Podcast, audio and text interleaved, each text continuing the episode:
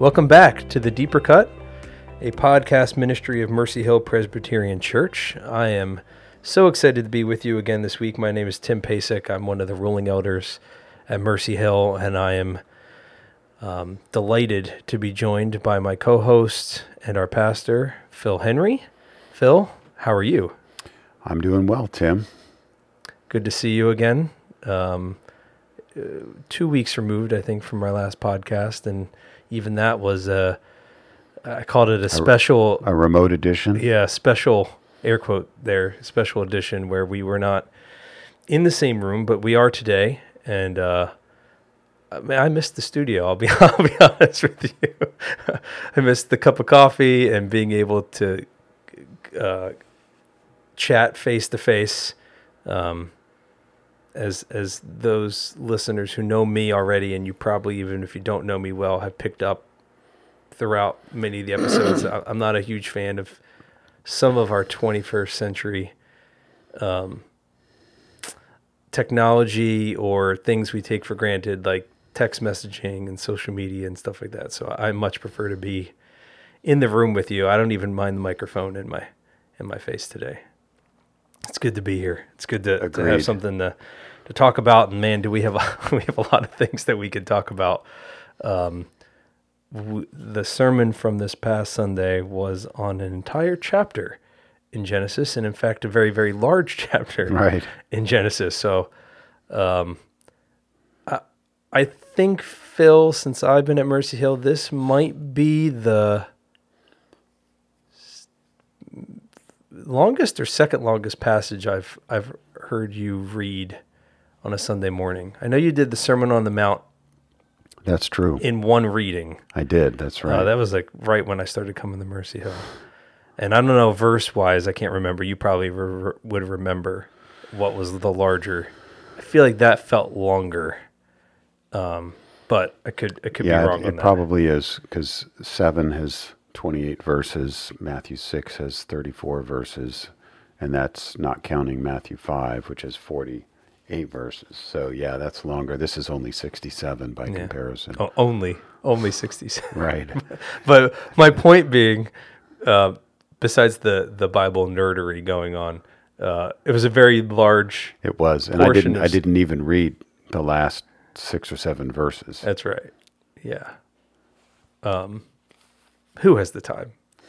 I mean, we're, we're, we what, are what, we are Presbyterian, by the way. What, you know, what a good have... experience, though, to hear such an extended portion of the inspired Word of God read out loud on a Sunday morning. Yeah, I don't. I mean, it's not for every Sunday, but um, it's good. It's good. It's good. Yeah, Pro- probably from a homiletic standpoint, helpful that the sermon was uh, kind of intercalated with, you know, the, the I divided it into four sections. You right. could have done five or six, but I, I chose four. Um, that third section is quite long, the twenty-eight to like sixty. And it's repetitive too. Yeah. So, um, but I, I, I didn't, I couldn't see how to preach it without reading it. Hmm. Doctor Boyce's sermon and sermons on Genesis, who's uh, I have I have that commentary. He just read the very last two verses, uh, essentially saying that they, they got married. Wow! And then kind of preached generally on that. Mm-hmm. Um, I definitely didn't want to do that. Yeah, that wasn't really your the thrust of your message, though. Um, I mean, you, you already just said that you didn't even read the last six verses, but mm-hmm. um, the focus was much more actually on Abraham's servant than on any other That's individual. True. That's true. In the story, and um, we have uh, even more than four or five people who are mentioned in the story. But at, at least five people whom we get a decent ch- chunk of character description and development, if you will. I mean, I, I don't mean it like someone wrote fiction, but you, you know, we learn a lot about at least five of the people in this story. You know, Abraham, his servant, um, Rebecca, Laban. Laban, and Isaac. Mm-hmm. And that doesn't include Rebecca's parents in any way, shape, or form, even or though her, they're or they're her mentioned. Nursemaid, Deborah. Right. Um, so there's a couple other people that are mentioned, just not very, very kind of mm-hmm. briefly. Mm-hmm. Um, so you gotta you you gotta pick your scoop, you know, to use your analogy. Mm-hmm. You know, if it's an ocean, right. and this is a very, very large portion of the ocean, you still had to take your scoop of something. Um, but what a what a uh, charming character, this unnamed servant. We I called him Eliezer, but what a charming, a winning kind of God-fearing figure he is. Yeah. You find it interesting that he's not named? I do. Because I do. he's he's the protagonist here. Right. And to your point, I mean, I wholly agree with you. Just charming, um, so many qualities that you're like, man, I, I wish I was like, that. You know, I wish I was like that guy. You know, wait a minute, who is that guy? He's just Abraham's servant. Um, hmm. You made it, I think, a fair, educated um, guess, right, from Genesis fifteen, and I was I was pointed in that direction by a number of uh, commentators, but. Um, it does remind me a little bit in in Kings and Chronicles, we have an unnamed prophet or two that shows up, mm-hmm. and um, a beloved pastor in our area passed away a few years ago, and there was no service. No public service for him, mm-hmm. and the the rationale that, that I had heard communicated through the family, and we our family is close to that family, is he he didn't want to have a big deal made over him himself. I, he kind of wanted to kind of go in obscurity, mm-hmm. and that was sort of the kind of guy he was. Mm-hmm. So. We were frustrated by that. We we loved the family. We loved him, his wife. But um, in the end, it, it definitely left an, a pretty deep impression on me, mm. uh, the calling of a pastor to be no more than an unnamed servant of the Lord. Uh, you know, he made much of Abraham's name and of Abraham's son, and made very little of his own. Mm-hmm. So it's it's really a great aspect of the text. Yeah. Yeah. It kind of adds um, mm-hmm. rather than detracts. I just find it so find it so interesting. I have to chuckle because, you know, it's not like a minor. It's not like the servants that went with Abraham to Mount Moriah who were kind of in the background, you know, right. then stay here, we'll be back. Right. This guy is like the one going and doing all of the work, and yet, you know, we know a lot about him other than his his name. Mm-hmm. So, um, but maybe that's part of the point, I guess. So, um, how to pass it on. And I, I appreciated, as you do quite often, Phil, you know, you, you, you, you center our learning and your preaching not just in the context of the passage that we're reading, but within all of um, the redemptive historical narrative, mm-hmm. um, and going back, starting in Genesis. And I, it was just the intro. You didn't spend a ton of time on it, but I think it was so important um, to kind of help us remember that what we do in terms of, you know, uh, our children and um, kind of our responsibility and our role as Christians, we sh- we fail at it and we struggle, and that's not how it's supposed to be. that's not how God had created it to be. But we fell in our foreparents. The Shorter Catechism talks about that. Um, when Adam fell, so did everyone, according to ordinary generation, fell with him and in him. Correct. And so you know, we there's a problem here, right? There, there's a tension that we don't pass on. We don't do what we're supposed to do in the in the dominion mandate that was given in the garden. We pass on the wrong thing, right? Right. Right. Yeah. Um, and actually, it's just coming into my mind now um, how often the Bible in the Old Testament talks about the sins of fathers um, and how that kind of plagues mm-hmm. the offspring. Um, and in this in this story, we kind of see the faith of Abraham kind of following through, not just in Isaac, although certainly in Isaac, but even in even in his servant. Here we see, like, I kind of wonder um, how much or to what extent Abraham's faith has rubbed. We see some examples, I think. We don't know a lot about that man individually, but being Abraham's servant, one would presume that. Yeah, so the, the theme of how much faith he has, I didn't explicitly address that, but I alluded to it, in, particularly in my reading of the passage, where he prays three times, and his reflections that we that we read in the text through his prayers change or mature. Mm-hmm. So the first time it's uh, the God of my my master Abraham. But then as you go, and it's like, and he's even blessed me. Right. So he includes himself towards the end of his prayer in a way that he didn't in the beginning.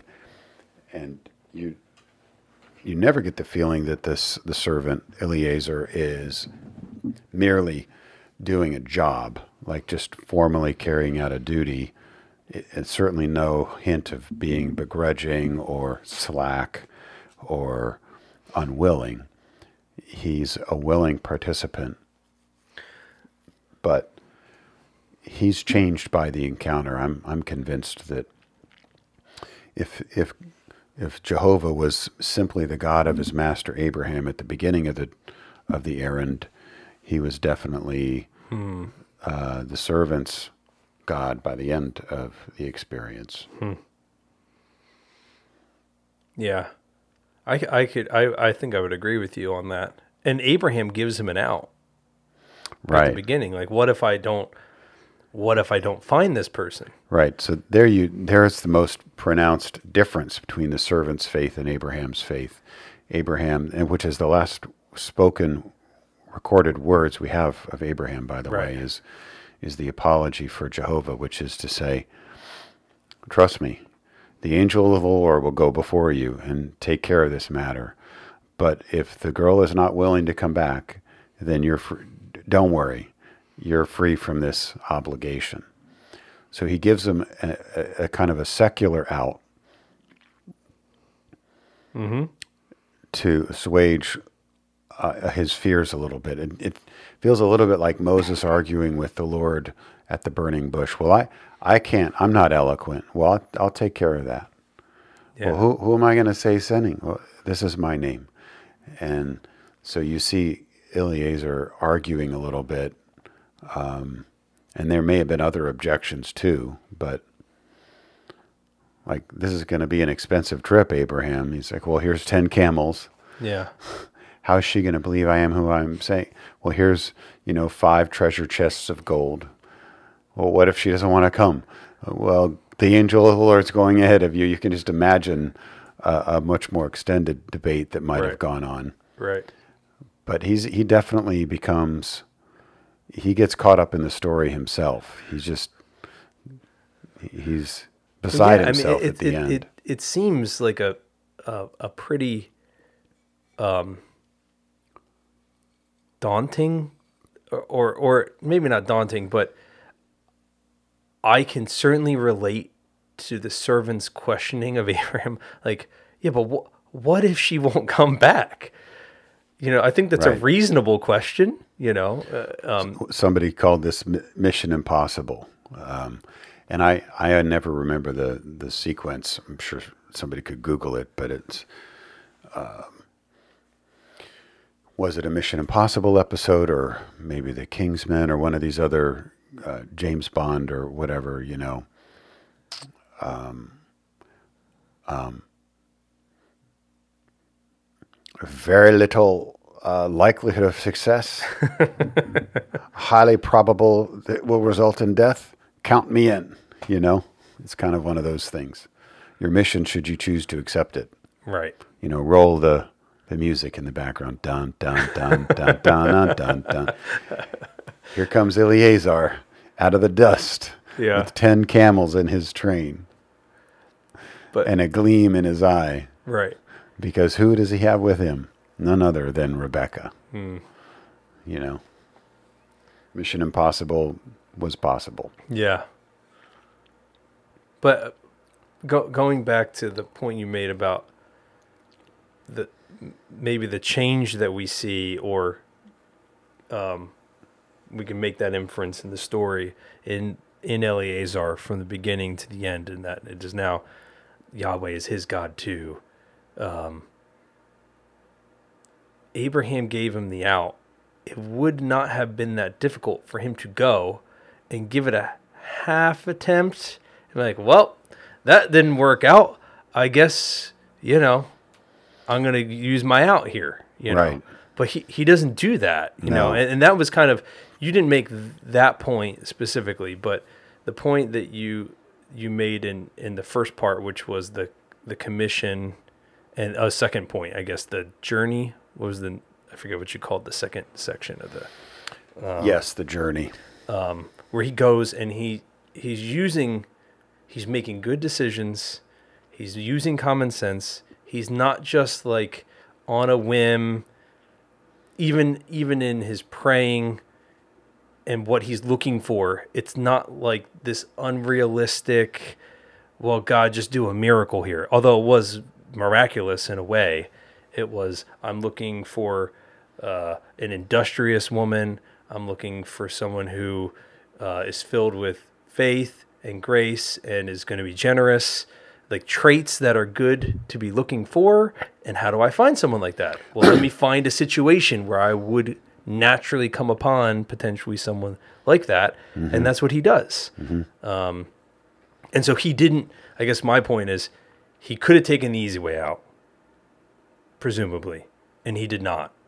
Um, and he also could have done that middle ground where I'm not going to take the easy way out, but I'm not going to give it my all, and I'm not really going to think hard about it. I'm just going to trust God and hope that something happens. Oh, nothing happened, so I guess God didn't want it to happen, you know? Right, right. And I'm n- I'm now trying to... to kind of overplay my hand in that these are things that I struggle with where I'm I'm la- much much lazier than I should be, and then I blame God for it. And I go, well, I guess God just didn't want that to happen. That's his will, so, you know, I'll move on. When in reality, I didn't give it a fair shake. I didn't really um, strive to employ any type of wisdom or determination or even some sweat to um, discern God's will or to own up to my end of what God has called me to do. Um, and then I turn around and, and go, oh, I guess it was just wasn't God's plan. Mm-hmm. Um, I think it's just a great picture of kind of what faith-filled obedience looks like. Yeah, I I agree. And other than Laban, I think we see that in all the parties. Abraham, mm. his servant, Rebecca, and Isaac. Laban remains a bit of a, a uh, question mark. Yeah. And you just start to see the hints of it here. And it just gets worse. It, it does. Just gets worse. Yeah. Laban, if I were him, I, I would have wished that Moses didn't record my name right. in that story. I was more like the unnamed servant. Right. Just right. the unnamed brother Right. Because uh, nobody wants to be like Laban. Right. Yeah. Which is interesting, I guess, in and of itself, because there's a, there's a little bit of a juxtaposition there, and it doesn't really come to to to full effect in, in this part of the story. It's a little bit further down the road, but um, yeah, let's let's not waste too much time on Laban today, I don't think. Well, he he he's mentioned enough that we're not shocked when he comes back into the picture in a few chapters in uh, Jacob's life. Yeah, it's yeah, it's one of those things where you you almost uh, are on the verge of forgetting about Laban, and then you he comes back into the story, and you went, "Oh yeah, I remember this guy. I remember what he tried to do last time. Why don't you just stay with?" Mm-hmm. Oh, and he looked at the, all the jewelry, you know, and, and all these these little um, foreshadowing pieces about Laban that come back in full force mm-hmm. the next time around. But one of the things that I I think maybe deserves mentioning here, Tim, back to the servant's faith, is not only did he use sanctified common sense in going, and uh, obviously God, as you well pointed out, a miracle took place, because before he was done praying, he opened his eyes and he sees this beautiful girl. Mm-hmm. But when he's retelling the story to her family, he's not um, attempting to spin things in his favor. He's simply telling what happened from his point of view, and he he's not willing to force an interpretation on those events. He's actually looking for confirmation from, if you will, a multitude of witnesses. Mm. And I think that speaks very well to uh, a human tendency to read into providence an answer to prayer that might not be there. And he, here we have a pretty clear answer to prayer, and yet he he treats it as holy ground and, and, and doesn't want to put muddy footprints all over it. He, he asks... you know, the brother and, and the mother and the presumably the father and ultimately Rebecca, are you seeing it the way I'm seeing it? This really looks like the Lord's will here, but you guys need to agree, because if right. you don't, then s- send me on my way. Right. And I'll find somebody else that maybe better fits the bill. And the the response was, we cannot speak to you either good or bad, meaning we have nothing to add. Uh, it, it clearly is God's will, and so we need to we need to obey. Hmm.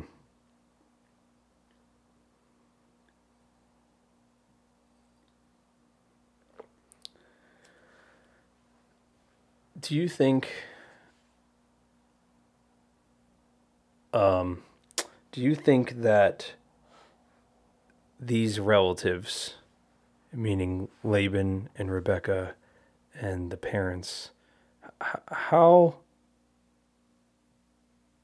devote, like, would would the Lord God have been their God?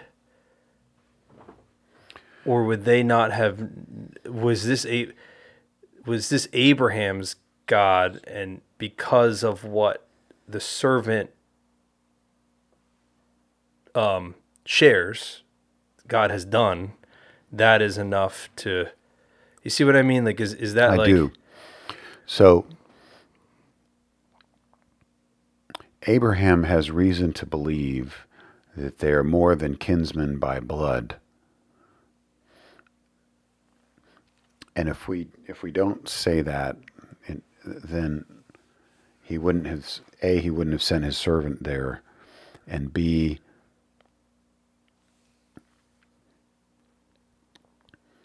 Um,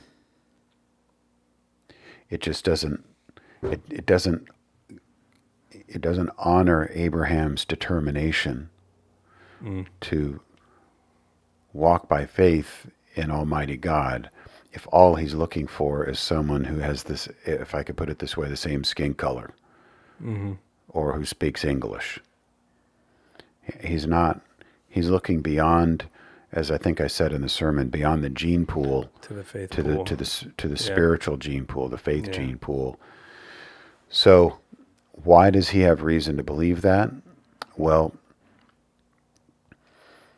um, he's gotten word over the over the years that it, well, when when God called him in Genesis eleven twenty-seven, the father Terah leads at least part of the family out from Ur of the Chaldees to Haran, and then he dies in Haran, and Abraham continues to Canaan with Lot. So Terah was convinced that the moon god was not the one true God, but the God that revealed this journey to his son. At some level, Terah was convinced. That tells me also that at some level, his brothers were convinced, Abraham's brothers. So through that, I think, you know, if you go back to the original call from God to Abraham and the way that it kind of went upstream to his parents to some degree, and then, you know, sideways to his brothers, and certainly downstream to his nephew, um, Abraham re- had reason to believe that what a servant would find back in, in the hometown of Haran would be some kind of faith. Hmm. How strong it is, we don't know. I mean, Laban says, "Oh, blessed of the Lord." Is Laban just parroting what Rebecca has told him? You know, his sister is told what happened. She probably used Jehovah's name. Right. And so is Laban just parroting what Rebecca said? Is it a customary greeting? Um, Like, God bless. So he's not an atheist, but is he a true follower of God? I, I don't think we, we really can know there. Yeah. That's how I thought through it, though. I kind of drew together the threads in, in the wider narrative to try to determine, well, how much faith is in this place? Well, en- enough. Yeah. It's enough. Hmm.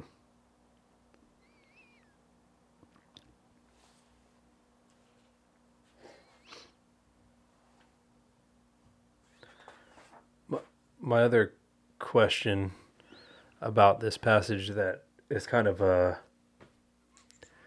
well, you know, this is the deeper cut, so it can be a little tangential. Um, are we supposed to be picking up anything in terms of a comparison between Abraham and Isaac and Bethuel and Laban, and how those, hmm. like the father... both the father-son relationship, because we see a, a very different relationship between Bethuel and Laban as opposed to Abraham and Isaac. Mm. But then also Abraham as a father as opposed to... You you pronounce it Bethuel, I think. I, I don't know the correct pronunciation, so I'm just going to keep running with whatever. But that guy, Laban's dad... Um, because he's a my, minor character here. My rule of thumb for Hebrew pronunciation is don't pause or go in reverse, and definitely don't apologize, because no one else knows either. Well, you know, you have a lot more training than I do, so I thought, you know, maybe... at the rental car company, when you go over those spikes, do not hit reverse. Oh, yeah, yeah, just keep going. Keep going. Yeah, with confidence. Right. Yeah, I like it. I'll keep that in mind going forward. Next time I have to read a genealogy passage in front of the church, just just keep going. Um, but are we to are we to make anything of that? Yes, I, I think so. Perhaps not in great depth, but the big picture of Genesis is the seed of the woman is passed on. Mm-hmm. Um, God passes on the faith through a faithful line: Adam, Seth, Noah, and then Shem. And now we have Terah, who's the son of Shem, Abraham, who's the son of Terah, and then, of course, Isaac is the son of Abraham. So Ishmael is not part of that stream. Now, Ishmael's sons can be, Ishmael's blessed by God. Uh, they can be brought into that stream by faith, but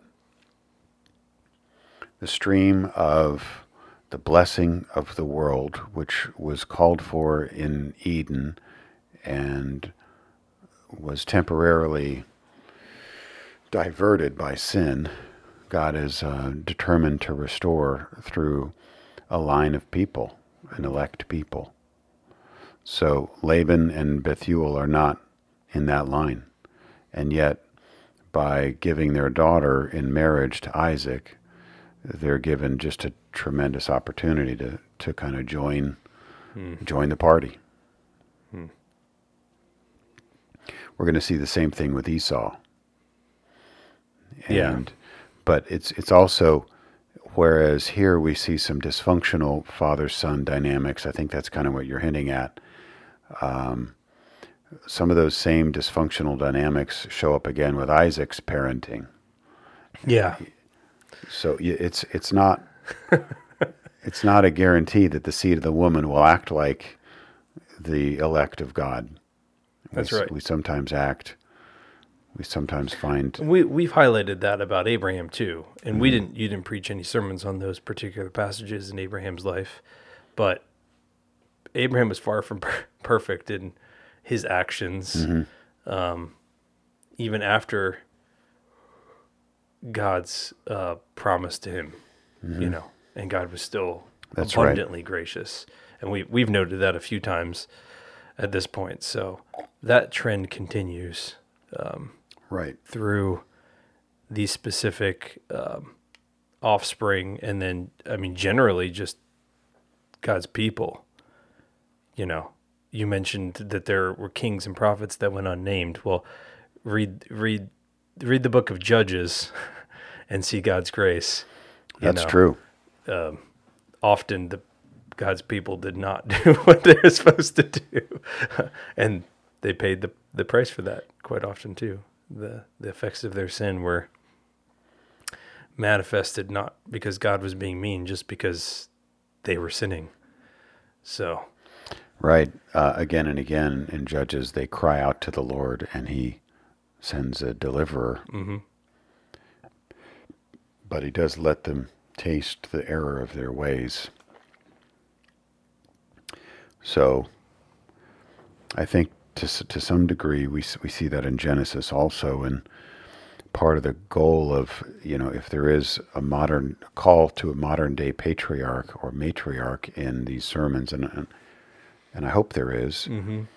it's to pass on the promises of God and a godly example, not not the opposite. But don't be don't be so busted up over your failures as a mother or father that you forget that ultimately it's God who's passing himself on, hmm.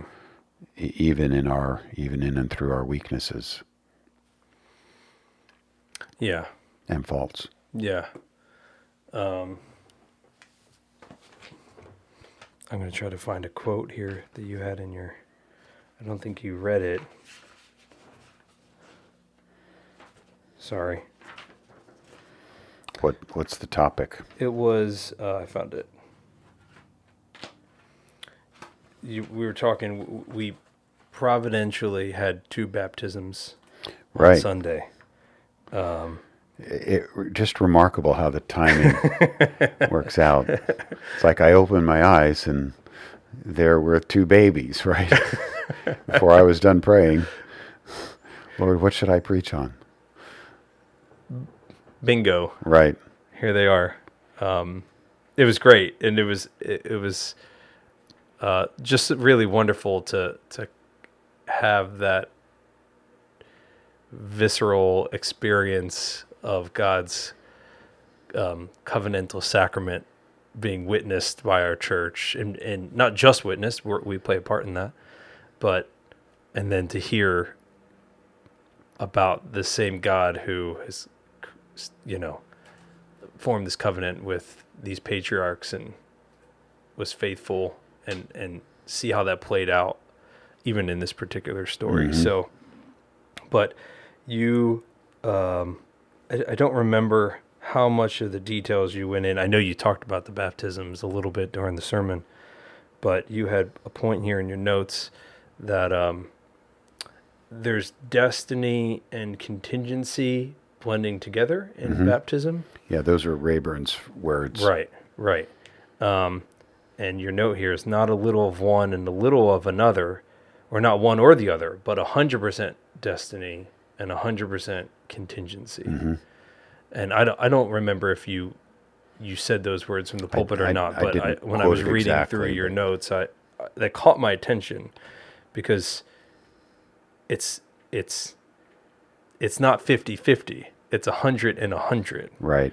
Which, again, coming back to kind of my, my um, a little bit of a confession earlier of what I'm struggling with, it's not like I do half the work and God does half the work. It's I have to do all of my part, and God is always going to do all of his part. Very but true. I have to do That's all right. of my part. That's right. It's not a fifty-fifty split. It's one hundred percent on me, and then it's one hundred percent on God, and God always keeps his end of the bargain. But I so seldom keep my one hundred percent of the of the um, of the pact. So, so uh, Waltke, uh, in his commentary, says the, that this scene with Isaac and Rebecca wrestles with the interplay of human responsibility, faith in action, he says, hmm. and divine initiative, perfectly coordinated circumstances. The story of salvation is furthered through perfect timing and faithful people. Mm-hmm. And the timing is always perfect. It's God's timing, but it's the faithful people that is that's the big variable. Question mark, right? Yeah. Um, it got me thinking a lot, Phil. Um, y- your last application point was about prayer, and I often pray for my kids and their futures and their future spouses. Um, I don't know if I've ever prayed specifics for those spouses other than that they would be godly men and women, but not characteristics, not, you know what I mean? Not, not to kind of to the servant's example of praying for a, kind of a, a specific kind of person. Mm-hmm. And so the, the the whole idea of uh, what Calvin calls the common duty of parents to look to the marriage for their children to a godly spouse, that idea mm-hmm. really begins with baptism. Uh, that's the beginning of the journey. It's like the gun goes off in some ways. But it involves the vacations you take as a family. It involves, uh, obviously, a, a child can, a teenager can, can meet the love of his life or her life on, on a family vacation. It involves the schooling choices, homeschooling, Christian schooling. Uh, it seems increasingly difficult to justify government schooling, but, but I think There, there's still a place for that for some parents probably, but they have their work cut out for them because there's a whole pool of, of dating candidates that, meaning like most of the people, at least in the, in the schools here in South Jersey, most of the people are not going to be mm-hmm. Christians. Mm-hmm.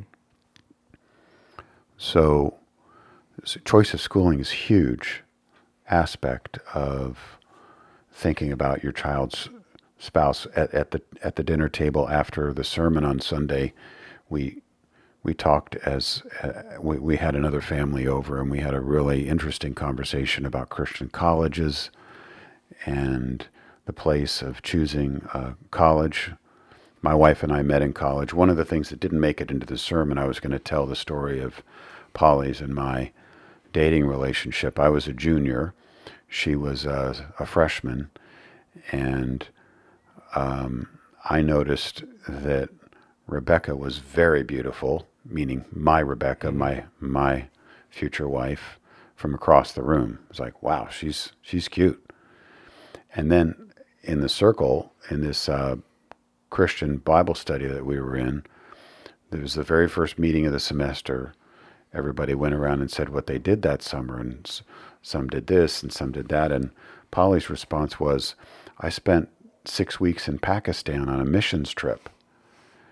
And I was like, and she's godly. You know, She's gorgeous and she's godly. And by the end of that meeting, I had strategically maneuvered myself to be the one holding her hand in the closing prayer. Now, think what you will about that. That's what I did. So as soon as it was amen, it was like, and what was your name again? And, you know, we didn't start dating immediately, or and and, and, and it was it was a providential moment. It, it was a welcome invitation. It was received with, with appreciation, and we uh, there was mutual attraction there to begin with. And really, it was about a year later that we actually became a boyfriend and girlfriend.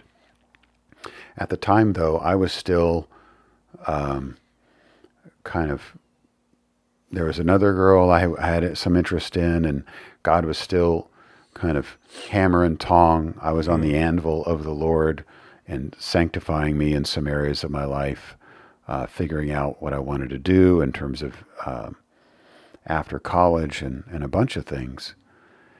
And so, but when the time was right, and she was also wrestling with a previous relationship when she was in high school that wasn't a healthy one. And so you can really see how, you know, the divine hand of providence brought us together at that moment, and not earlier and not later.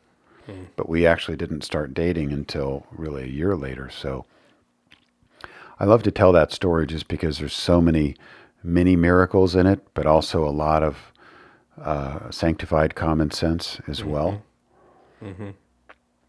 So I think parents, I tell all that to say, um, I was going to, I was going to a, a public university, secular school, but was deeply involved in the church that I was a part of.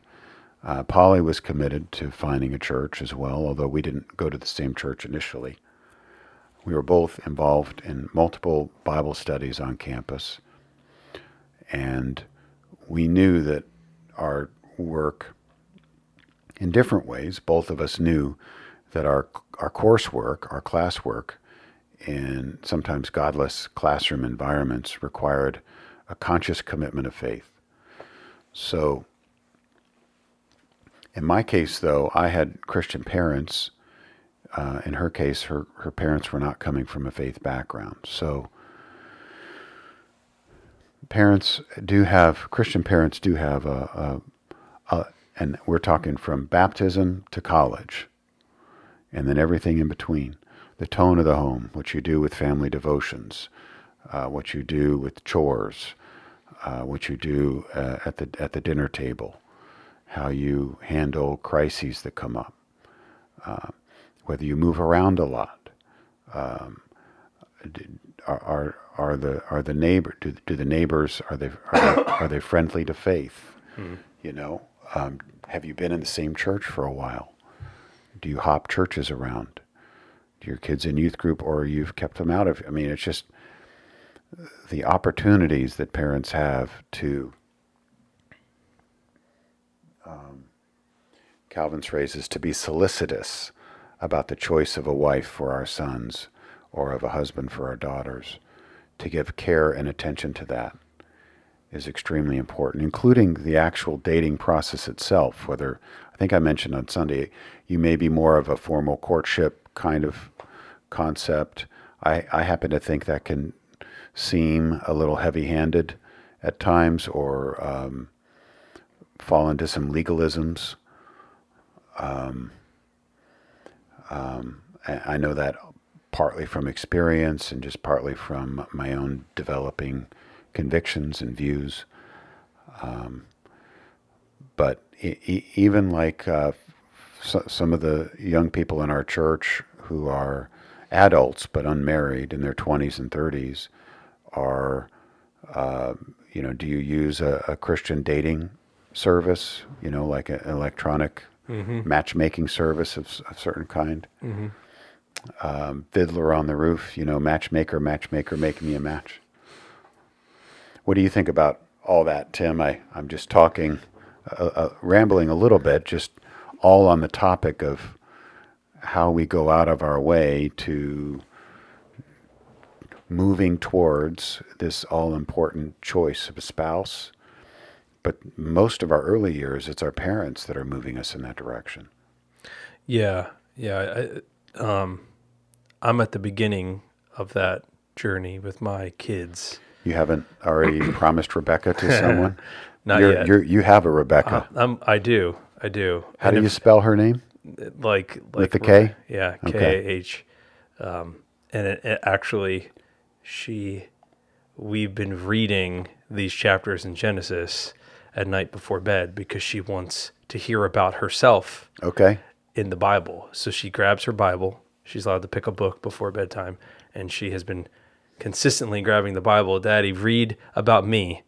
Okay. Um, so we've been reading these even before you were were preaching um, oh, the that's topics. Sweet. So, so it's sweet. Been fun because it's like, oh, you, she goes to children's church, but you know, Pastor Phil preached about what we read about the other night.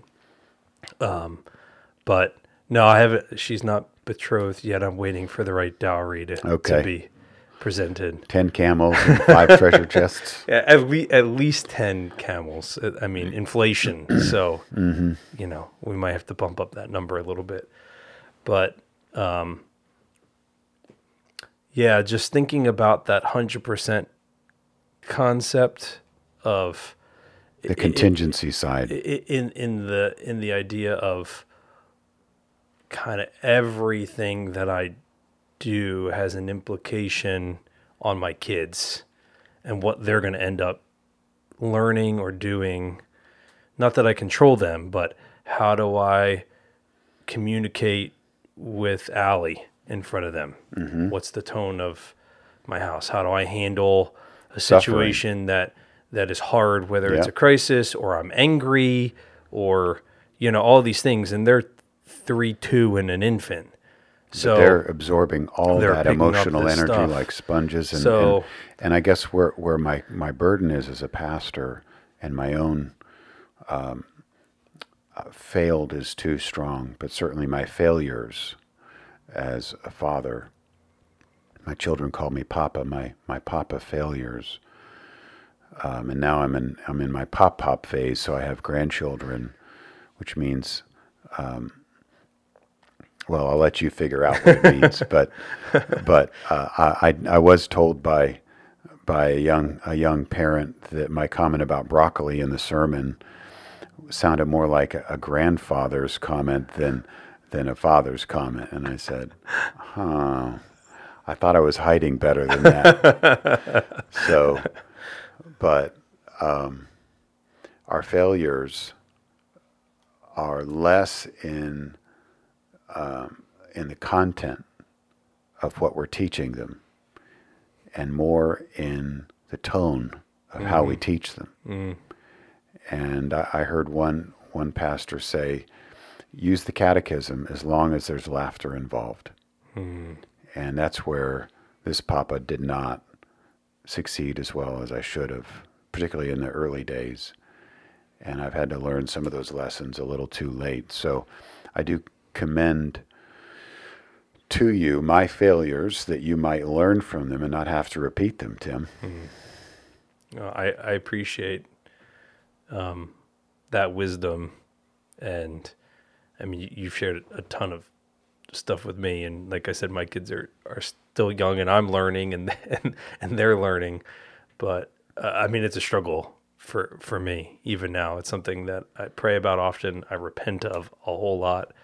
Because I, I feel myself failing in the moment, um, and uh, I'm I'm thankful and grateful for the reminder on Sunday that God is faithful one hundred percent of the time, mm-hmm. and um,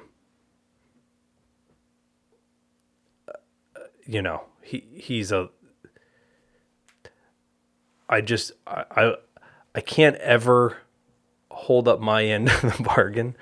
Um, that's not possible to, to do that perfectly, but, um, I need to, I need to be determined to be faithful in the small things, common sense, you know, um, self-government. Mm-hmm.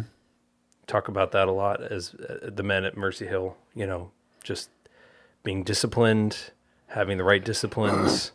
Be, um, being the Adam that God wants you to be through Christ is right. The way I've been thinking about it. Adam was called to study creation and to make it beautiful, and that includes himself, you know, mm-hmm. to, to study ourselves and to become the kind of men that God wants us to be.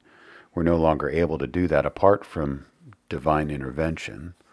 So you're right, the the the destiny needs to be present, but the destiny enables our contingency, right? Right.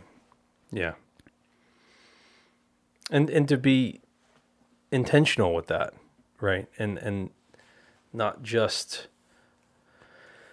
not not that it's a, a workspace gospel that I have to do things perfectly, but you know, so often I I, I fall into the trap of, well, you know, there's tomorrow, um, or I'll do it better next time, and that's not a bad thing. There's grace, certainly. And there's forgiveness. Um, but there's no room for for laziness, you know. And as I'm finding, there's there's really no room for procrastination either. I need I need to be willing to to put in the effort um, mm-hmm. and realize that the effort that I put in today has... It means more than just, did I get enough done today? Or did I do the right things today? Mm-hmm. Or was my tone good today?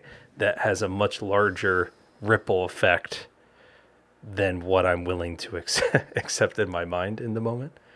Um, so, and, and going back to kind of where I started this tangent with prayer, even being intentional and not being so lazy with my prayer life. Because I go, oh, I checked the box. I prayed for my kids. you know, I did I did a good dad thing. And it is good, you know, to, to be doing that regularly, daily. But am I picking, like, am I doing that while I'm lying in bed half asleep? Am I actually being um, focused in my, in my praying? Or am I just being lazy to check the box kind of thing? So these are things that are just running through my mind at, mm-hmm. at the moment. You know, it's like the... hamster on the wheel mm-hmm. as we're talking, but uh I mean I just I, I hear your sermons on the patriarchs and I see their their warts and the imperfections and the struggles, and I go, oh, all right, well, yeah, I, maybe I'm not that I'm, I'm certainly I would never claim to be Abraham, but you know, I'm not as far off as maybe as as I thought as a as a dad or or what have you, but not to rest on my laurels and and, sure. and to be encouraged by by what God is teaching me, not not to be like, oh, all right, well, you know, I'll just coast my That's coast right. my way the rest of the way. That's right. So, well,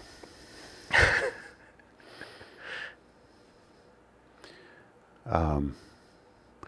I'm re- recently reminded that Johann Sebastian Bach, the brilliant composer, ended each of his compositions with the three letters S D G, Soli Deo Gloria, hmm. and he's a brilliant a master at hmm. his at his work. And uh, I feel more like an apprentice when it comes to being a dad. You know, the the arrangement of the notes on the page as a parent sometimes are out of key. Um, you know. The, the first chair violinist is late and hung over, you know, and and and the, the drummer's snare has a hole in it, and so forth. So, um, but Soli Deo Gloria, you know, if our, our children are Amen. Kind of part of that, the work, the compositions that he wants us to have a hand in. May may God get all the glory in our in our efforts. He must increase, we must decrease. Yeah. Yeah. Well, one last word from me. Um, we see, in the passage from Sunday, we see a family. It's not just a servant on its own. It's not just Abraham. It's it's a It's a group of people mm-hmm. that is getting larger by God's grace, with Rebecca being added, and we're going to learn about the offspring, and, and that family continues to, to grow. Um, we don't, from a parenting perspective, obviously, well, maybe not obviously, but it, it takes two parents to have a kid. So you're not alone in it, dads and moms. But even more so as Christians, we're not alone. We're part of God's people. Um, and that's something I very much appreciate about our church, is that I'm not the only one parenting my kids. Uh, and it's very obvious in, in a very good way that there are aunts and uncles in the faith that are willing to father and mother my kids, not in the exact same way that, that I that I am or Allie is, but they play a part in our kids' lives, and we're very intentional with that with our kids, to the point of there are, there are some of our dear brothers and sisters whom our kids call aunt and uncle, like literally call them aunt mm-hmm. and uncle. And we taught them that on purpose from the moment they could talk, because we want to impress upon them that they are part of our family. Mm. And in in the most important ways, more family than some of our blood family is. Mm-hmm. Um, that's not to, to say that our our direct relatives are unimportant or not loved or something like that, but there is something about being part of God's family that is uh, takes precedent in, in our home. So regardless, that it's, I just want to leave that as an encouragement to people in our church or other people who might be listening, who are struggling, who have, like me, have three rugrats running around, and it's overwhelming on a Sunday morning when no one wants to listen and everyone wants to make a bunch of noise, and the baby wants to cry when being baptized. And, you know, a, a few weeks ago, Caleb got baptized, and the two other ones couldn't sit still or stand still for the life of them. Um, And you made an example of us, not in a negative way, but, you know, we were a, a, a living, breathing example of of, of grace mm-hmm. there on the stage while Caleb was being baptized. Um, and the, the number of people that came up to us after the service and earnestly and lovingly, with a huge smile on their face, said it was great that your kids were, were causing a ruckus up there, because it was real. And it's a, we love them, and, you know, they're willing to hold them while they're spitting up or crying or mm-hmm. whatever. And that's our church, you know, and that, that those are our brothers and sisters. And I, I so appreciate that. And it's a great encouragement to me and to Allie that we have so many people whom we love dearly, and we love their kids, and we know that they love our kids so much that they would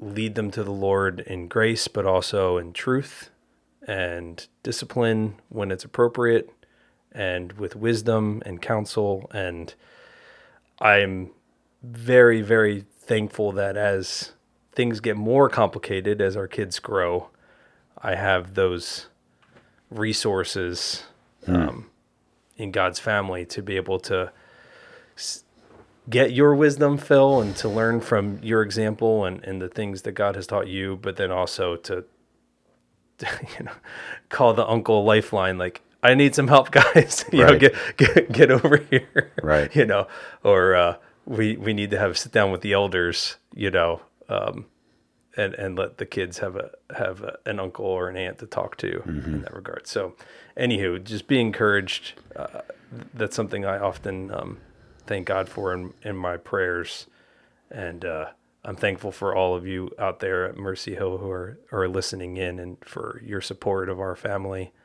Um, and uh, I reserve the right to, to call you and ask for help or prayer, or prayer, and you're you're welcome, and I encourage you to do the same for me. So, amen. And the church grows as uh, a congregation, as new families are added to our number who are just getting a taste of that and discovering, maybe for the first time, the the value of Christian community. Mm. So that's part of getting the word out and uh, passing it on, as well as the, the people who haven't yet heard. Yeah. Yeah, our our church grows by ordinary generation quite quickly. Uh, we have a running joke that there's almost always three expecting mothers okay. at, at all times. Okay. But uh, it's good. We actually have another baby blessing this uh, this weekend. So two baptisms in the past four weeks and two baby blessings sandwiched in between those. And God has been very good to us in uh, increasing our heritage of children. So passing it on. Yeah, yeah. We covered a lot. Certainly not all of it. We're not that good. But any any anything else that we didn't get to, Phil? That